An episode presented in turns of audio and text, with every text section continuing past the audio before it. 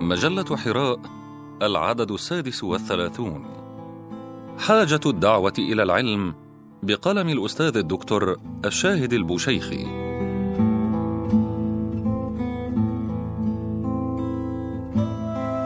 قال تعالى قل هذه سبيلي أدعو إلى الله على بصيرة أنا ومن اتبعني. من خلال هذه الآية وغيرها يتبين أن العلم أساس هذه الأمة بل هو أساس استخلاف هذا النوع كله على بقية الأنواع في أرض الله. وإذ قال ربك للملائكة إني جاعل في الأرض خليفة قالوا أتجعل فيها من يفسد فيها ويسفك الدماء ونحن نسبح بحمدك ونقدس لك. قال إني أعلم ما لا تعلمون. وعلم آدم الأسماء كلها. بهذا العلم استخلف آدم عليه السلام وبهذا العلم استخلف أبناؤه من بعده. بهذا العلم رشح من رشح للإمامة في ذرية آدم وبهذا العلم اما من اما هذه الذرية بدءا من الرسل عليهم الصلاة والسلام إلى من اهتدى بهداهم. وحين نقص العلم نقصت الأمة وتنقصت من أطرافها ولن يمكن تدارك الأمور ولا استدراكه إلا بعودة العلم إلى موقعه الطبيعي. وعودة الأمة إلى موضعها الطبيعي في هذا العلم. العلم رأس القوة وأساس الفلاح. العلم رأس القوة والله سبحانه وتعالى طلب إعداد ما يستطاع من قوة. وأول ما أمر الله به في بناء هذه الأمة هو طلب العلم هو النداء الخالد اقرأ باسم ربك. نداء إلى رسول الله صلى الله عليه وسلم ونداء إلى أصحابه من حوله ونداء إلى إخوانه الذين جاءوا بعدهم والذين لم يأتوا بعد. نداء إلى الجميع إيذانا وإعلانا بأن مرحلة في الإنسانية يجب أن تبدأ. هي مرحلة القيام والتأسس على العلم والعلم فقط. يجب تخريج أبناء لآدم عليه السلام مؤهلين تاهيلا علميا صحيحا ليستطيعوا القيام بالخلافة في هذه الأرض وفق العهد الذي عهد الله سبحانه وتعالى به لآدم عليه السلام ولذريته من بعده. فإما يأتينكم مني هدى فمن اتبع هداي فلا يضل ولا يشقى ومن أعرض عن ذكري فإن له معيشة ضنكا ونحشره يوم القيامة أعمى. إنما يرى من نقصان هذه الأمة ومن نقصان القلب الحي فيها وهو الدعوة إلى الله سبحانه وتعالى إنما مرده أساسا إلى النقصان في العلم لأن العلم لا يمكن في هذا الدين فصله عن العمل. فإذا قيل بنقصان العلم فقد قيل بنقصان العمل أيضا لأن من لوازم العلم العمل به. فلا يتصور علم في هذا الدين بغير عمل وفق مقتضى هذا العلم. إن هذا لازم لهذا ولازم منه. وحين ينفصلان ينفصلان شر انفصال. قال تعالى مثل الذين حملوا التوراة ثم لم يحملوها لم يعلموا بمقتضاها. كمثل الحمار يحمل اسفارا القرآن حجة لك حين العمل به وحجة عليك حين عدم العمل به. فالنقصان الحاصل في العمل الآن على مستوى الأمة جمعاء أو على مستوى الخلايا الحية في الأمة إنما هو نقصان أساسا في العلم. فما القصد إذن بحاجة الدعوة الإسلامية إلى العلم؟ الدعوة مهمة شاملة. الدعوة الإسلامية بمعنى النداء من دعاه يدعوه إذا ناداه لفعل أمر أو تركه. لها صورة بسيطة عادية تكون فيها الدعوة ممثلة في تبليغ الأوامر للائتمار وتبليغ النواهي للانتهاء، وهذه مأمور بها جميع الأمة كل بحسب درجته. لأنها عن طريق الائتمار بأوامره والانتهاء بنواهيه تكون دعوة مأمورا بها الجميع وقادرا عليها الجميع إنما بشرط العلم. فلا يتعبد الله جل وعلا إلا بالعلم. ورأس العبادة الدعوة إلى الله سبحانه وتعالى. لأن الأجر الذي يترتب عليها لا يترتب على شيء سواها. والجهاد بالمنزلة التي تعلمون هو جزء من كل أي جزء من الدعوة إلى الله سبحانه وتعالى. فللدعوة صور كثيرة منها الجهاد في سبيل الله في ظرف من الظروف وفي صورة من الصور. وللجهاد صور كثيرة منها المجاهدة بالدعوة للقرآن. وجاهدهم به أي بالقرآن الكريم جهادا كبيرا. وكل ذلك دعوة إلى الله سبحانه وتعالى في صورة من صورها وفي مرحلة من مراحلها. فالدعوة النداء مأمور بها الجميع ويطيقها الجميع. وإليها يشير حديث رسول الله صلى الله عليه وسلم بلغوا عني ولو آية. من علم آية فقط علمها وعمل بها فعليه أن يبلغ تلك الآية التي يعلم المقصود بها. فأي حظ من العلم الشرعي بهذا الدين يجب أن يبلغ. إذ هذه الأمة هي أمة الشهادة على الناس والانتماء الصحيح إليها إنما يتمثل في الدعوة ولا يتمثل في غير الدعوة. فالمسلم من أمة محمد صلى الله عليه وسلم بحكم كونه من هذه الأمة هو داع إلى الله سبحانه وتعالى ضرورة بمقتضى نصوص كثيرة في معنى شهادة هذه الأمة على الناس ليكون الرسول شهيدا عليكم وتكونوا شهداء على الناس. إذ لا نبي بعد محمد صلى الله عليه وسلم ولذلك الجميع مأمور بالدعوة ولا يستثنى أحد منها. الدعوة وإحلال الشرع في الواقع. وهناك الدعوة إلى جانب هذه الصورة العادية البسيطة المطلوبة من الجميع. الدعوة النداء. هناك الدعوة التي يمكن تسميتها بتنزيل الدين في الواقع. هذه صورة تتضمن مفهوما أضخم من المفهوم الأول للدعوة الإسلامية. فالدعوة النداء أي دعوة الناس للائتمار بأمر الله والانتهاء عما نهى عنه ما هي إلا جملة من الدعوة بالمعنى العام التي يراد بها إحلال الشرع في الواقع وجعل الواقع سائرا وفق الشرع ومحكوما بالشرع. ففعل الناس في الزمان وفي المكان وفي علاقة الإنسان بعضه ببعض ليس عشوائيا وليس جزافيا وليس اعتباطيا وليس خاضعا للهوى بل هو محكوم بالشرع ليكون عبادة كما طلب الله من الناس جميعا. يا أيها الناس اعبدوا ربكم. الناس كل الناس مطلوب منهم عبادة ربهم. فلا يخرج فعل البشر عن مستوى النية وعن مستوى التعبير وعن مستوى التفكير وعن مستوى التدبير في الفعل والتصرف. لا يخرج أي فعل بشري عن دائرة العبادة لله أو لغير الله سبحانه وتعالى. فهذا الفعل إما أن يراد به الله سبحانه وتعالى ويفعل وفق شرع الله النصي المستنبط من النصوص الشرعية وإما أن يفعل وفق الهوى ويراد به غير الله تعالى. فالدعوة الإسلامية إذن بهذا المفهوم أوسع وأشمل من الدائرة الأخرى حيث تصبح الدعوة بمعنى تنزيل الشرع في الواقع غاية وهدفا وبمعنى طلب الائتمار بأمر الله والانتهاء عما نهى عنه وسيلة. ولتحقيق ذلك توجد عدة أمور تستلزم ضروبا من العلم ليحدث هذا الأمر أمر تنزيل الشرع في الواقع. وجميع قصص الأنبياء موضحة لهذا الأمر وهي في صميم الدعوة بهذا المعنى.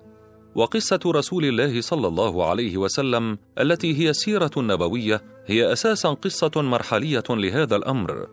وجميع تجارب المصلحين المخلصين العلماء هي تجارب للدعوة الإسلامية بهذا المعنى. إنها محاولات واجتهادات لتنزيل الشرع على الواقع في زمان بعينه في مكان بعينه لدى إنسان بعينه لدى ناس معينين.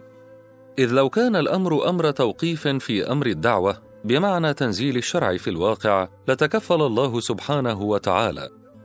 بل لأمر الله سبحانه وتعالى بحفظ نصوص السيرة حفظا تاما في أعلى درجات الوثوق كأنه في درجات القرآن لتهتدي به الأمة لأنه سيصير ملزما لها.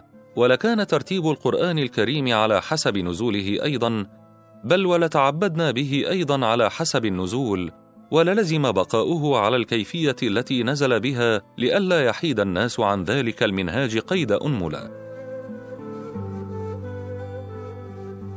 لكن الله جل وعلا جعل شيئا ثابتا هو الشرع في نصوصه في نصه المعجز وفي نصه البيان إذ البيان هو كذلك وحي من الله تعالى. كما قال صلى الله عليه وسلم لجعل الشرع في هذا المستوى ألا إني أوتيت القرآن ومثله معه رواه أبو داود. إذا فهناك شيء ثابت هو الشرع في نصوصه الثابتة وهناك شيء متغير هو الواقع إذ يتبدل باستمرار يتبدل ويتغير يؤثر فيه الزمان ويؤثر فيه المكان ويؤثر فيه الإنسان. فلكل مقام مقال ولكل حال رجال ولكل ظرف اجتهاد يناسبه. والأصول الكبرى تستفاد من التجارب الكبرى من قصص الأنبياء عليهم الصلاة والسلام ومن قصة رسول الله صلى الله عليه وسلم ومن التجارب اللاحقة الراشدة. كيفية التنزيل للشرع مطلوبة من الخاصة. اذا هذه الدعوة بهذا المعنى مطلوبة أساسا من الخاصة أكثر مما هي مطلوبة من العامة لأنها تقوم أساسا على الاجتهاد وليس في مقدور الجميع. أما الأولى أي الدعوة بالمفهوم الأول فمطلوبة من الجميع ومقدور عليها من الجميع. هذه الدعوة بمعنييها الحاجة فيها إلى العلم كحاجة الكائن الحي إلى الهواء والماء. فحاجة الدعوة الإسلامية إلى العلم كحاجة الكائنات الحية إلى الهواء والماء الذي جعل الله منه كل شيء حيا. وجعلنا من الماء كل شيء حي. معنى هذا الكلام أنه لا حياة للدعوة ولا وجود لها ولا نمو لها ولا كمال لها إلا بالعلم ولا يمكن أن توجد أساسا إلا بالعلم ولا يمكن أن تنمو إلا بالعلم ولا يمكن أن تبلغ أشدها وتنتهي إلى غاياتها إلا بالعلم أيضا. لم ذلك؟ لأن الدعوة تقتضي مدعوا إليه وهو الشرع وهذا المدعو إليه محدد في النصين كتاب الله جل وعلا وسنة رسول الله صلى الله عليه وسلم. وهذا المدعو له لا بد من العلم به اولا وقبل كل شيء. ولتوضيح ذلك المدعو إليه يمكن تصنيفه صنفين كبيرين. صنف هو جزئيات الدين وكلياته أحيانا وصنف هو الدين كله والعلاقة بينهما كالعلاقة بين الدعوة بمعنى النداء والدعوة بمعنى التنزيل في الواقع. نفس تلك العلاقة تقريبا توجد كذلك فيما يدعى إليه فهناك من يدعى إلى جزئية من الدين يدعى إلى الصلاة إلى الزكاة إلى الصيام إلى الأمر بالمعروف والنهي عن المنكر حتى إلى ابتسامتك في وجه أخيك. يدعى إلى شعبة من شعب الإيمان. كل ذلك مطلوب كما يقول صلى الله عليه وسلم من دعا إلى هدى كان له من الأجر مثل أجور من تبعه لا ينقص ذلك من أجورهم شيئا. رواه مسلم. معناه أي هدى على أي درجة كان هذا الهدى محددا في شيء واحد غليظ أو رقيق أو كان كبيرا أو صغيرا في أشياء متعددة. هذه دعوة لجزئيات الدين. ولكن هناك دعوة أشمل من هذا تنسجم مع الدعوة بالمفهوم الثاني والذي أشار إليه الله سبحانه وتعالى في قوله تعالى شرع لكم من الدين ما وصى به نوحا والذي أوحينا إليك وما وصينا به إبراهيم وموسى وعيسى أن أقيموا الدين. ها هنا لا يوجد أمر بجزئي من جزئيات هذا الدين بل هناك أمر بإقامة الدين كله جملة وتفصيلا في الواقع على أحسن صورة تتصور. فإقامة الدين أن اقيموا الدين. قسها على إقامة جزء من الدين كإقامة الصلاة، كما تقيم الصلاة على أحسن صورة، فعليك أن تقيم الدين على أحسن صورة، إلى أن إقامة الدين تقتضي العلم به وفهمه في حدوده الدنيا والعليا، والدين محدد الدلالة في نصوص كثيرة، ومن أجمعها حديث جبريل عليه السلام: فالإسلام من الدين، والإيمان من الدين، والإحسان من الدين. ولذلك قال صلى الله عليه وسلم فإنه جبريل أتاكم يعلمكم دينكم رواه مسلم. فإن الدين الذي يدعى إليه إما أن يكون جزءا من هذا الدين وإما أن يكون من الدين كله ولا يدعى إلى جزء من الدين أو إلى الدين كله دون علم بهذا الشيء. هل يتصور هذا عقلا؟ وهل يتصور هذا واقعا؟ لا بد من أصول العلم بما يدعى إليه قبل الدعوة إليه. وإلا دعوت إلى شيء غامض غير معلوم أو مجهول لا يتصور. وفي هذه الحالة لن يستجيب لك أحد لأنك تدعوه إلى ضلال. والدعوة المطلوب فيها أن تكون على بصيرة وعلى نور وعلى وضوح كأنك تبصر الأمر بعينيك. فمن ها هنا ليست الدعوة مطلقة ولكنها مقيدة بالعلم لأنها على بصيرة أي مقيدة بالبصيرة. قل هذه سبيلي أدعو إلى الله على بصيرة. أسس تحصيل العلم الشرعي والفقه الدعوي. إن الدعوة في حاجة كبيرة إلى العلم بالشرع والفقه بكيفية تنزيله في واقع معلوم إلا أن هذا العلم يحتاج إلى أسس يقوم عليها. وهذه الأسس هي واحد إخلاص الدين لله سبحانه وتعالى. ألا لله الدين الخالص. وما أمروا إلا ليعبدوا الله مخلصين له الدين.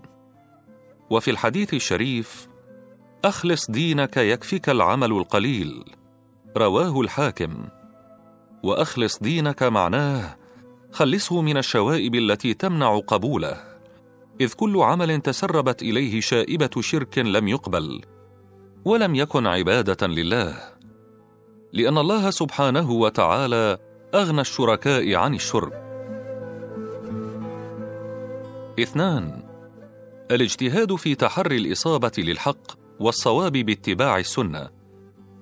أي أن مقتضى لا إله إلا الله إخلاص الدين لله ومقتضى محمد رسول الله تحري السنة. والسنة في زمانه صلى الله عليه وسلم هي ما نقل إلينا.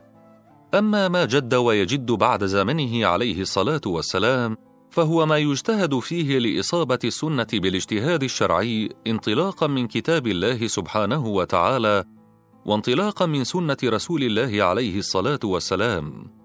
وعلى هذين الأساسين يقوم العمل أي العمل الذي فيه سد الحاجة. ثلاثة قراءة الكون قراءة ربانية. وهذه القراءة مأخوذة من قوله تعالى اقرأ باسم ربك الذي خلق. فإن الأمر بالقراءة مقيد بهذا القيد. باسم ربك. وهاته اللفظة لفظة بسم الله. هي منهاج كامل يضع جمارك تمنع استقبال ما لا ينبغي. وأيضا تمنع إرسال ما لا ينبغي. وهذا من أسرار الحرص على ذكر اسم الله في كل شيء. وفي زماننا أيضا صور من قيام الأمور باسم غير الله. وذلك مفسد للعبادة. إذ لا عبادة إلا إذا كانت باسم الله أي على ميزان الله لأن بسم الله تعني الاستئذان وتعني التبرؤ من الحول والطول وتعني الا حول ولا قوة إلا بالله. وقبل ذلك أنت مستأذن الله في ذلك الفعل الذي فعلته وحسب الفعل تكون قيمة بسم الله. ومن هنا صار الذبح الذي لم يذكر عليه اسم الله حراما. ولا تأكلوا ممن لم يذكر اسم الله عليه وإنه لفسق. القراءة بسم الله هي المنطلق في صياغة النموذج المطلوب الذي به تتم الشهادة على الناس، ومنه تتكون الأمة الشاهدة على الناس بعدما أصابها ما أصابها. هذا هو المنطلق في إعادة إنتاج مثل هذا النموذج من جديد، وهو المنطلق أيضا في إنتاج بيئة عامة كذلك، داخل دائرتها يعيش ويتنفس هذا النموذج. اذا هو أمر موجه إلى الأمة جملة. المؤسسات التعليمية والقراءة بسم الله. ويمكن تحقيق هذا الأمل أمل صياغة النموذج المطلوب بالدفع في اتجاه تعليم العلم الشرعي بكل الوسائل الفردية والجماعية في جميع الأمكنة بجميع الطاقات بجميع الوسائل للدفع في هذا الاتجاه. اتجاه إقراء الأمة بسم الله. إقراء الأمة أو بقايا الأمة. إقرائها بسم الله أي تعليمها الإيمان والفهم لقراءة كل شيء بسم الله. هذا الدفع في هذا الاتجاه في غاية الأهمية للانطلاق الصحيح وتهيئة المناخ الطبيعي الذي يتنفس فيه النموذج الذي يجب صياغته من أجل إعادة الأمة الشاهدة على الأرض ونقلها من واقعها الآن إلى موقعها الرفيع الممتاز. هذا الإقراء ينبغي أن يدفع فيه عن طريق الجهود الجماعية والجهود الفردية والمؤسسات العامة والمؤسسات التعليمية الخاصة. هذا توجه استراتيجي في السير البعيد المدى وليس من نوع ما يفعل فينقطع أثره في زمن قصير أو يتجه إلى دائرة صغيرة بل هو تأسيس للميدان كله وتحضير للأرض كلها. هذا ضروري ويجب أن يفقه هذا الأمر ويجتهد فيه سواء في الصورة العصامية حين يتجه المرء إلى نفسه ليعد نفسه والله يعينه أو حين يتعاون مع غيره على البر والتقوى في صياغة هذا النموذج. ذلك أيضا مطلوب لتحضير المحيط العام. فالدفع في هذا الاتجاه قدر الطاقة أساس الانطلاق الانطلاق الفردي والجماعي وأساس كبير في اتجاه تلبية حاجات الأمة إلى العلم. فليجعل كل واحد منكم نفسه مدرسة ليجعل من نفسه مدرسة لنفسه ولغيره. إن المسلم بحكم إسلامه في موقع الإرسال لا في موقع الاستقبال. ولكنه لن يستطيع الإرسال إلا إذا امتلأ وفاض إلا إذا امتلأ علما ثم صار كالنبع الفياض يخرج منه العلم والإيمان. فهذا ما أقصده بأن يجعل من نفسه مدرسة لنفسه ولغيره ليجعل من بيته مدرسة ليجعل ممن معه مدرسة للإقراء بسم الله ليجعل من موقعه في التعليم العام والخاص مدرسة للإقراء بسم الله. الدفع بهذا الاتجاه بأقصى جهد هو دفع للأمة لسد حاجات أساسية كحاجة الماء والهواء. وحين نقول حاجة هذه الأمة فهي حاجة الدعوة الإسلامية. بعد ذلك تحتاج الأمة الإسلامية إلى مستوى آخر به تفعل الفعل التاريخي المطلوب.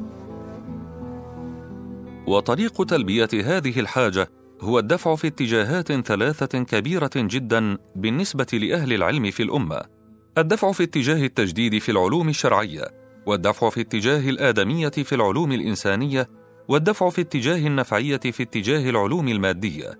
وذلك يكون بتصنيف القارئين بسم الله الذين فقهوا هذا الدين وفقهوا تخصصاتهم لاستيعاب ما هو كائن لدى الأمة ولدى غير الأمة.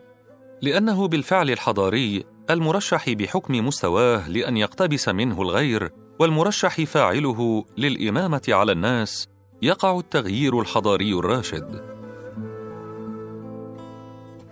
هذا الفعل لابد أن يكون علميا ولا يكون علميا حتى يستوعب الموجود استيعابا كاملا تحليلا وتعليلا سواء في العلوم الشرعية أو العلوم الإنسانية أو العلوم المادية. ثم تقويمها ثم أخيرا أسلمتها أي بناؤها بناء وفق توجيه الدين. وذلك بجعل علم الدين مهيمنا عليها موجها لها وبذلك الفعل الحضاري تستحق الأمة الإمامة والشهادة على الناس. هذا أفق بعيد ولكن ينبغي السير فيه من الآن لأن العلم بالاتجاه والهدف في غاية الأهمية للدفع في ذلك الاتجاه.